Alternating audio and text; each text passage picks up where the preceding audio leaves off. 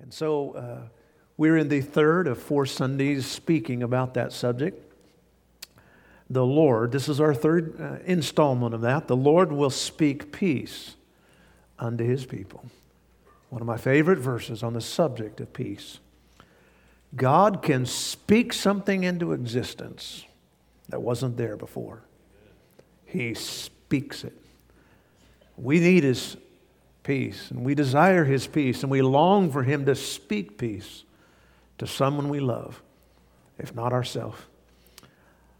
And so this morning, the Lord will speak peace unto His people. Let's pray. Father, we thank you this morning for the blessed privilege of being here together, joining our voices in worship to you. Thank you for what you've done this week, for the souls you have saved, for the hearts you have touched and blessed. We praise you in Christ's name. Amen. Psalm 85, if you would please. Let's all turn there, or flip there, or touch there. Psalm 85. Many, most of the Psalms, the Holy Spirit used David to write. The inspiration of the scripture is sort of like uh, the different types of uh, instruments. The Bible says all of the Bible is God breathed, or the Greek word is theopneustos. God breathes through this man, and he breathes through this man, and he breathes through this man. But if you breathe through a trumpet, and you breathe through a clarinet, and if you breathe through a tuba, it may be the same breath, but it's going to come out different. God breathed through David, and when you read some of these Psalms, you sense this is David's life. Psalm 85 is not David. We're not sure who it is. But we uh, are uh, pretty sure when it occurred. Scholars are of the opinion that this psalm was actually written down after the return of the Jews out of Babylon. This is about 500 years before Christ. One can only imagine what they must have gone through in Babylon. It'd be like taking the city of Lodi or Stockton and lock, stock, and barrel, moving them to Central America or something. Not that far, but I mean, moving them to Mexico. You'd be there and you would long to go back to the home where you could understand and be like it used to be. But not only were they displaced physically, their culture was totally decimated. Lives were and families were broken up. This was a difficult season. And it had, did a number on their faith for sure. But God brought them out of captivity and brought them back home. They were weary, they were worn, they had spiritual PTSD for sure. They were hoping and praying for better days. They were looking to the horizon, wondering and hoping when the rain might let up. And then the blessed Holy Spirit sends them a glorious confirmation of God the Father's blessed intentions. And we find that in verses 8 through 13.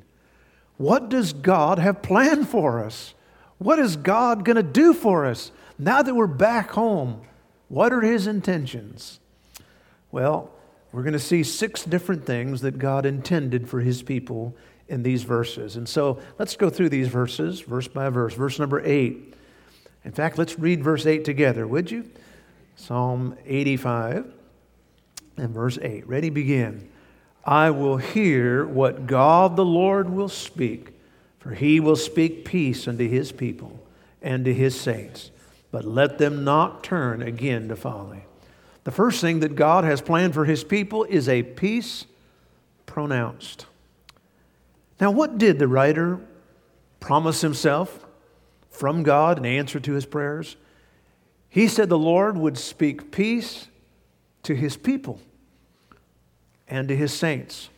Notice the word his people. Sometimes we say, These are my people, or my peeps. Who are the Lord's people?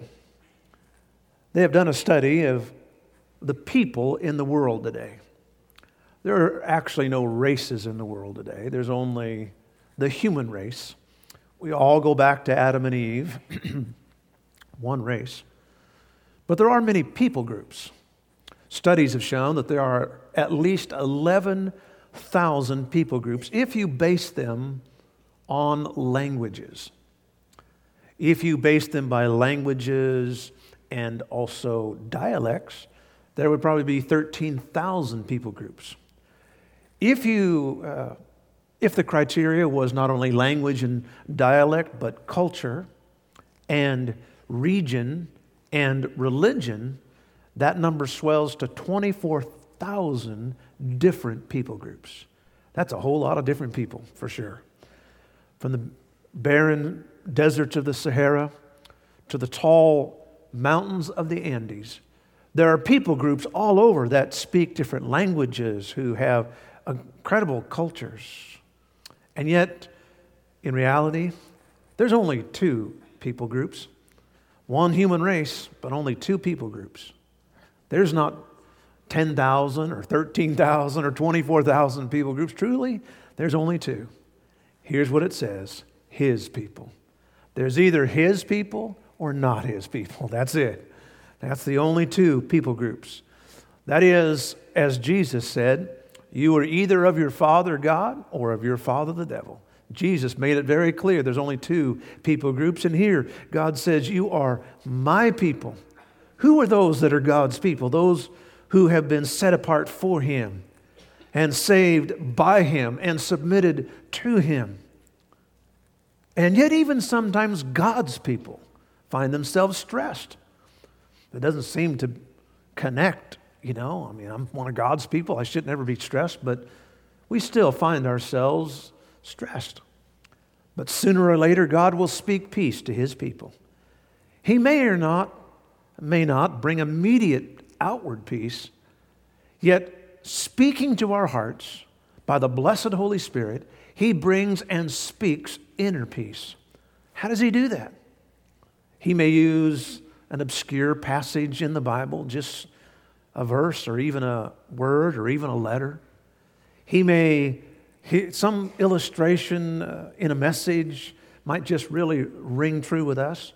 It might be a song on the radio, or we might uh, hear it in church. It might be just simply the singing of a bird outside or a beautiful sunset, but we're there, and in that moment, all of a sudden, just the peace of God floods us. We didn't plan it, we didn't. Uh, intend for it to happen, although we wished for it to happen. It was just something that God spoke. How many of you would testify this morning that there's been a time when God spoke peace to your heart? He just spoke it. I mean, it wasn't planning, it just happened. Would you give God glory by a raised hand? Yes. You know what I'm talking about then. God brings peace. He makes them to hear the joy and the gladness of heaven. But look what it says in verse number eight I will hear what the Lord will speak. It's not automatic. The fact is, God may be broadcasting FM, but we got our radio turned on to AM. God's busy broadcasting, but we're not hearing it. We have to receive it. In order to get peace from God, we've got to receive it. God speaks peace, but we must not be deaf to it. God wants us to have a humble heart or we can't hear it. God wants us to have a thankful heart or we can't hear it. We've got to receive it. There was a fellow that was stuck on his rooftop in a flood. He was praying desperately for God to help. Soon a man in a rowboat came by and shouted to the man on the roof, Jump into my boat, I can save you. The stranded man shouted back, it's okay. It's okay. I've been praying to God, and He is going to save me. So the man in the rowboat went on. Then a motorboat came by, and the fellow there in that little motorboat said, Jump in, I'll take you a lot quicker. We'll get over there to the shore. The stranded man on top of that rooftop, the flood water is rising, said, No thanks. I'm praying to God, and He's going to save me. I have faith. So the man in the motorboat went on. Then a helicopter came the pilot hovered over that man, and the pilot shouted down, Grab this rope and we'll lift you to safety. Again, the same response. No thanks, I'm praying to God. He's going to save me. So reluctantly, the helicopter flew away. Soon the water rose above the rooftop and the man drowned. He went to heaven and finally got a chance to discuss his situation with God. He said, I really understand, God. I had faith in you. I prayed to you, and you let me drown. And then God looked at him and said, uh, I sent you a rowboat, and I sent you a motorboat, and I sent you a helicopter. What more do you expect? You know, the fact is, God has sent us an answer, hasn't He? But we've got to receive it. We've got to receive it. And that's what God said. You can have peace, but you got to receive it. Now, finally, notice in this verse a caution. There's only one type and one type only that can get peace, and that is those that don't turn again to their folly. Those that don't turn to their folly. People that are right with God have peace in their heart. To live in sin as a lost person is folly, foolishness. But as a child of God, to go back and return to a life of sin is insanity. There are many Christians today that find peace in God, they get happiness, and then somewhere along the line, they just lose focus. And they begin to seek happiness. They begin to long for peace. But the way to happiness is not trying to seek it. They don't realize that happiness is a byproduct, it is not the main product. God said, You seek me, I'll give you peace.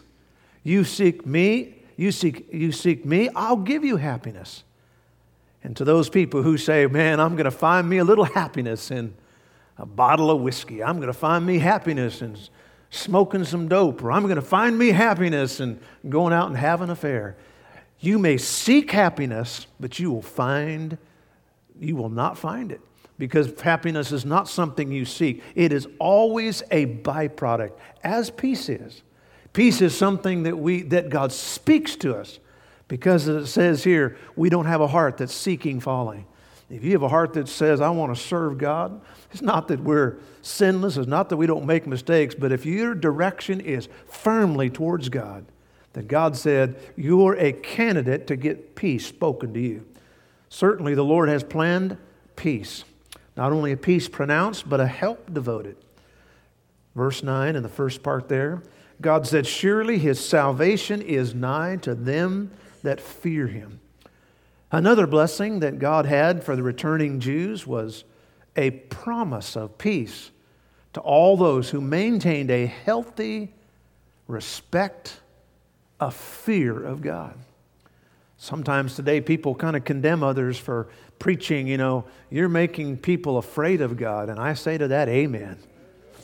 Now, I don't think it ought to be a slavish fear, I grant that. But it certainly ought to be a healthy fear.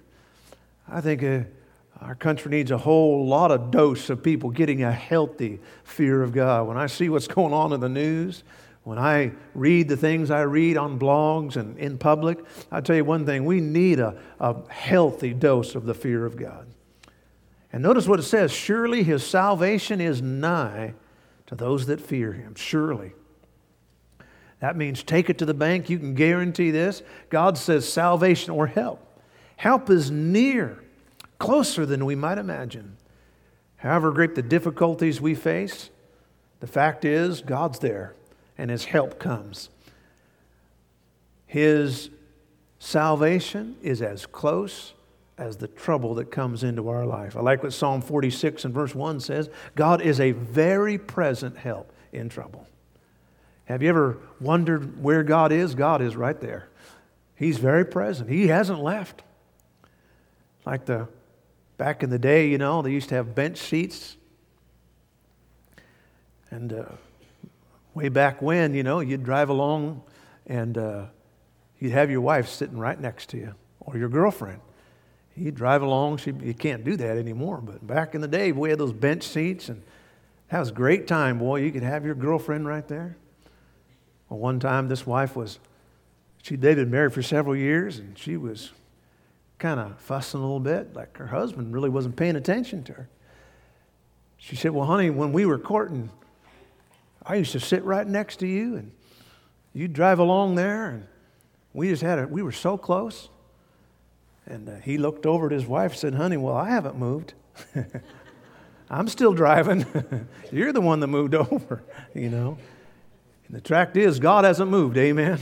God is still there. God is close to us. He's a very present help in trouble. People may walk out on you, but Jesus never. He is very present, more present than anybody could ever be. Even with our cell phones and even as close as people are, Jesus is closer than a cell phone. He's a very present help. There's a story told of a Sunday school class. The Sunday school teacher asked the question in your time of discouragement, in your time of difficulty, what has been your favorite verse?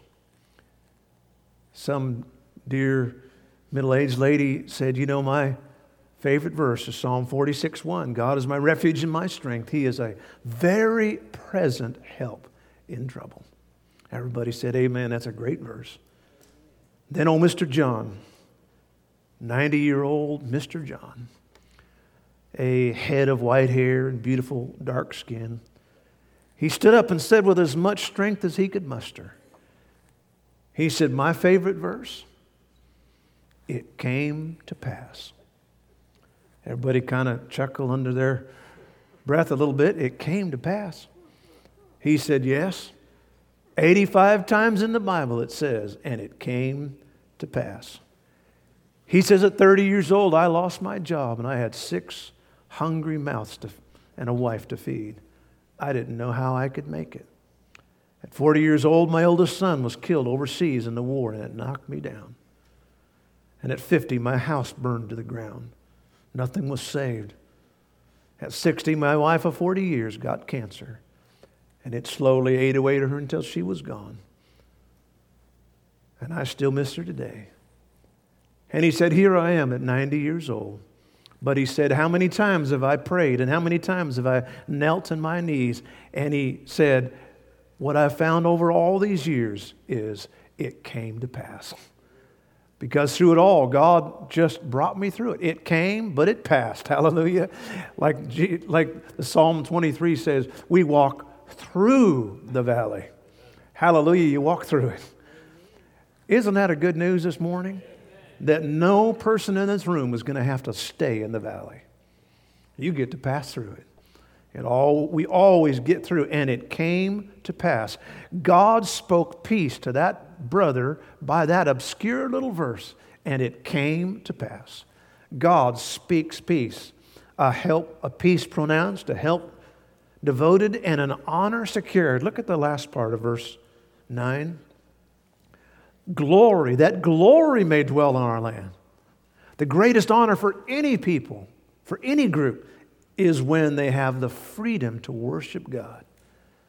And when that freedom of worship is settled and it is established, then it becomes the glory of the land. And that's what the writer of Psalms here was saying that thank God we're going to leave Babylon and we're going to have the glory of the Lord is going to be back in our land.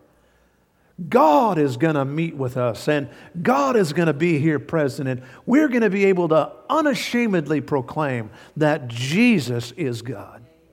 You know, during this program, the beautiful music and all the proclamation, Jesus was not just a prophet. Jesus was not just a great man. Jesus was not just a teacher. Jesus is God. That very statement in about half the world would end us up in jail. We'd be in jail tonight for having a performance like that in public. But I'll tell you one thing thank God we can do it. And because of that, God gets glory. And that's what God's saying here. Glory dwells in the land. Glory dwells in the land. I tell you this morning that America is not great because of her resources. America is gr- great not because of her education or military. America is great because the gospel is freely preached from Alaska all the way down to the shores of Florida. The gospel is being preached. That's the glory of any land. And God is saying here, it is an honor when the gospel is being preached. In the Old Testament, there's a story that God a sad story, but God used it to describe what had happened to his people. You may remember the story, the man called Eli. He was a high priest. You find the story in 1 Samuel. Eli's son died in battle. His son's name was Phineas. When he died in battle, at that very time, his wife was pregnant with their child. When the child was born, the wife named the child Ichabod. And when she named that child Ichabod, God then told the people, He said, That is exactly what has happened in my heart to you. The word Ichabod means the glory hath departed. There was a time when Israel had the glory of God. Israel was preaching the word of God, and Israel was thinking about serving God. And now Israel has walked away from God. And at that moment, you lost your glory. The glory has departed. Ichabod. And God said He wrote Ichabod over His people. I've been in the ministry 40 years, and I wish it wasn't true. But I will tell you that there are so many individuals and so many families who were at one time serving God and sitting in church and had their Bibles open and their beautiful, fresh, scrubbed little children sitting next to them, men who led their homes, and precious women who followed and supported, and they were in the work and they were trying to serve God. And then somewhere, the devil snuck in and they began to lay out and they began to kind of have this thought or this thought. And before long, Ichabod was written over that individual. And Ichabod was written over that family. And the glory departs. And the glory departs. And today, sometimes I see them around the city and sometimes they visit. And while I'm respectful and while I am so uh, my heart's full of love. At the very same moment, there's a deep grieving in my spirit because I know Ichabod was written on that person. It reminds me of like going to some city and you see the glory of that city, what it once was. Beautiful buildings downtown that used to be the glory of that city and today the sign hangs down. It's all dirty. Ichabod is written on that building. Ichabod. The glory has departed. And God said, The moment you turned your back on me, and the moment you started going after Molech, and the minute you started going the opposite way, I will tell you, you didn't go uphill, you went downhill. And the glory has departed. Ichabod is on my people. You have me for a God, and you're running after the devil. You're running after the world. Why? What does the world have? Ichabod. I tell you one thing it is an amazing, uh, amazing honor for God to say, These are my people. But it is a tragic grief when God says, Ichabod. A peace pronounced, a help devoted, a honor secured but hallelujah, a favor restored. Verses 10 and 11 mercy and truth are met together. Righteousness and peace have kissed each other. Truth shall spring out of the earth, and righteousness shall look down from heaven. I would tell you, those are some of the sweetest words in all of human language. Where there is no truth, everything goes to ruin. In the book of Isaiah, chapter 59, God said, I'm sad to tell you, but in my nation right now, truth has fallen in the street. Truth fallen in the streets, trampled on by every foot of pride. Everybody just walking over it. The Word of God trampled by people who should be holding it precious to their bosom. Truth has fallen in the streets. Who will come and Give a help, helping hand to truth that has fallen. when, truthy and, when mercy and truth are met together, and when righteousness and peace are kissed, then the blessing and the favor of God springs out of the earth, and righteousness comes down from heaven. Like we used to sing, when the prayers go up, the blessings will come down. But it doesn't just happen because we think it's going to happen. It happens when mercy and truth meet together, and righteousness and peace kiss each other. Where the Word of God is preached and honored and lived, God's favor is showered down. When people come back to God, God comes back to them. That's what James, the brother of Jesus, wrote Draw nigh unto God, and He will draw nigh unto you. Turn your back on God, and you're turning your back on peace.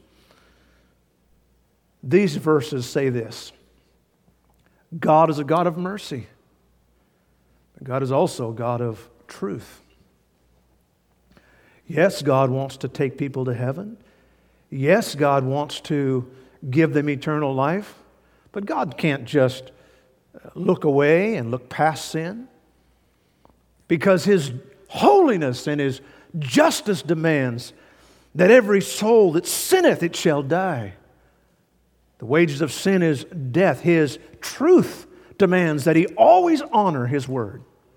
His merciful heart longs to just throw away the truth and say, everybody is okay, everybody can go to heaven. But his truth demands that righteousness be honored. How could this, how could this ever come together? They're at far ends of the spectrum. Mercy's over there and truth's over there. What will happen? What will bring them together?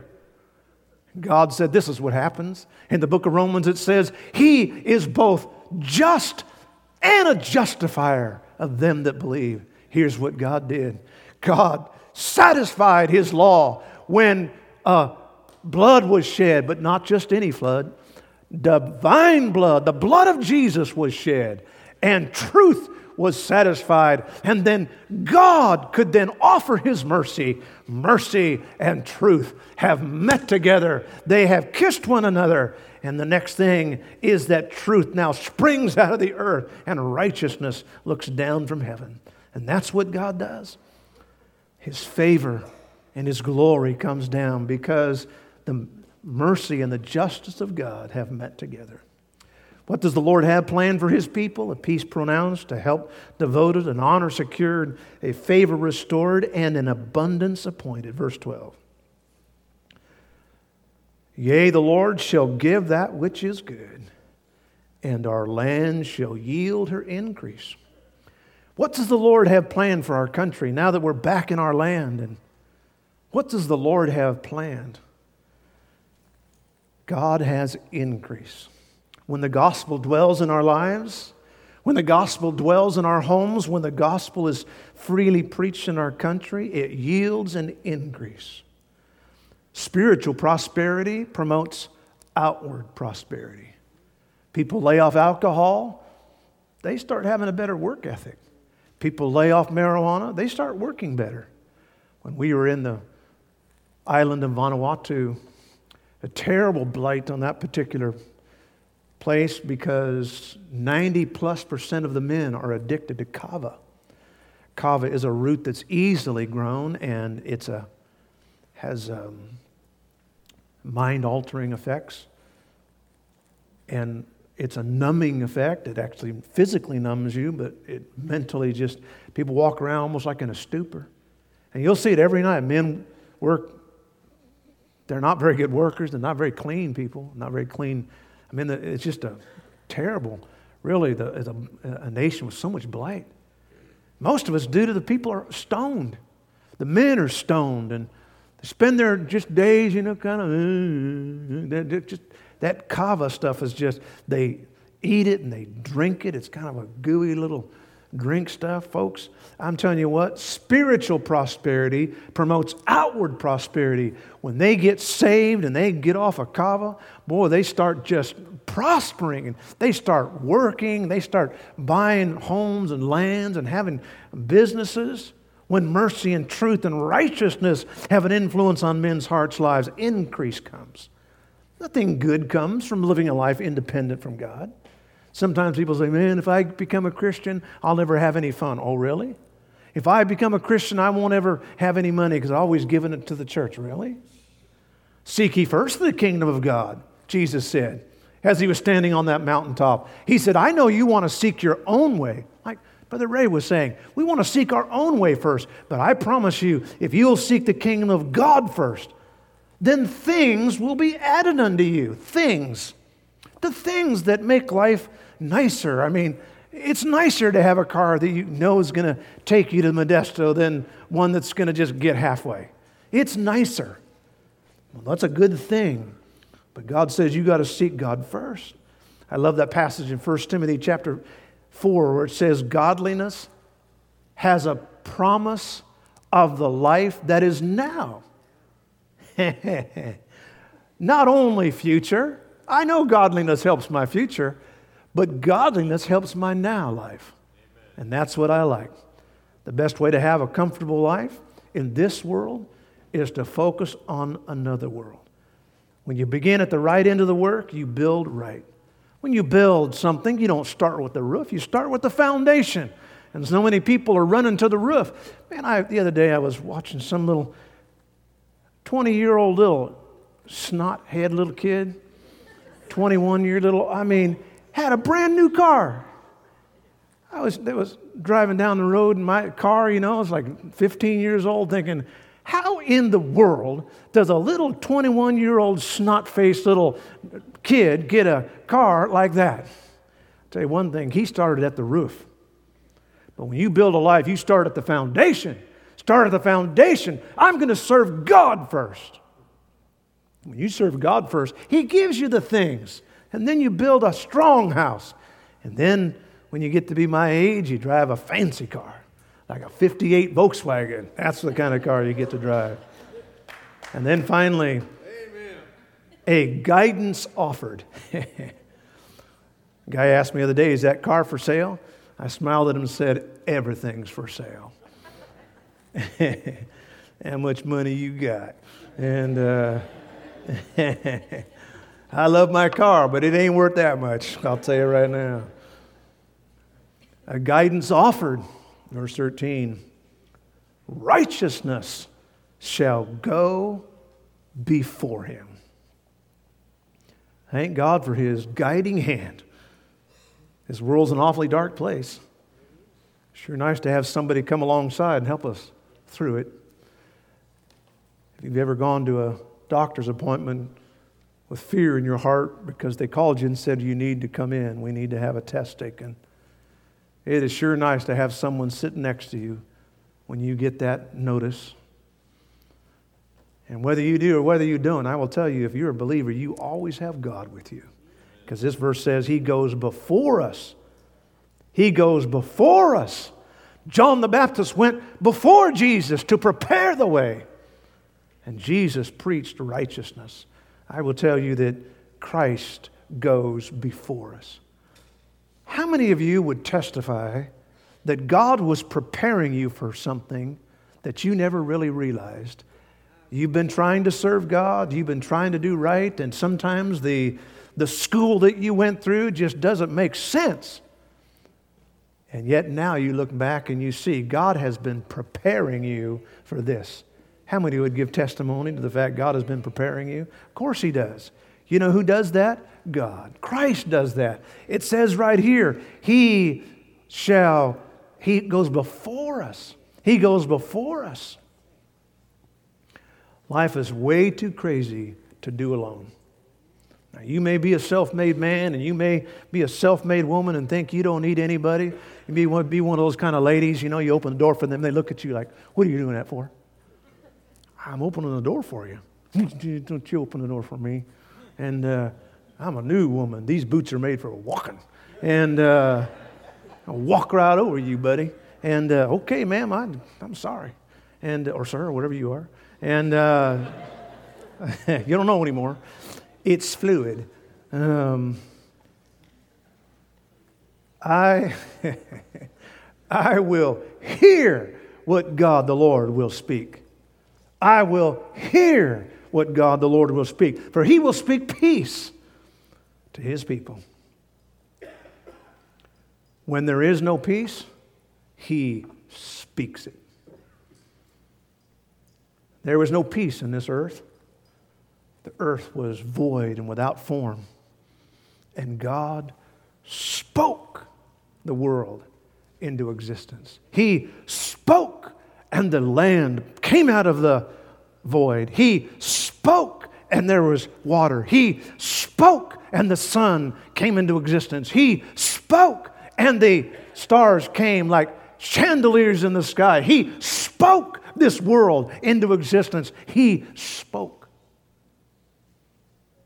For Bible believers, literalists, we believe in a form of creation called out of nothing.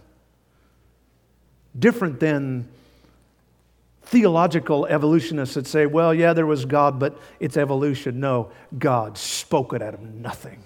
He didn't take something and remake it, He spoke it out of nothing. He spoke it into existence.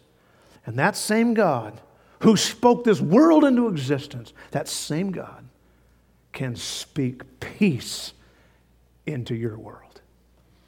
It wasn't even there until God spoke it into my heart.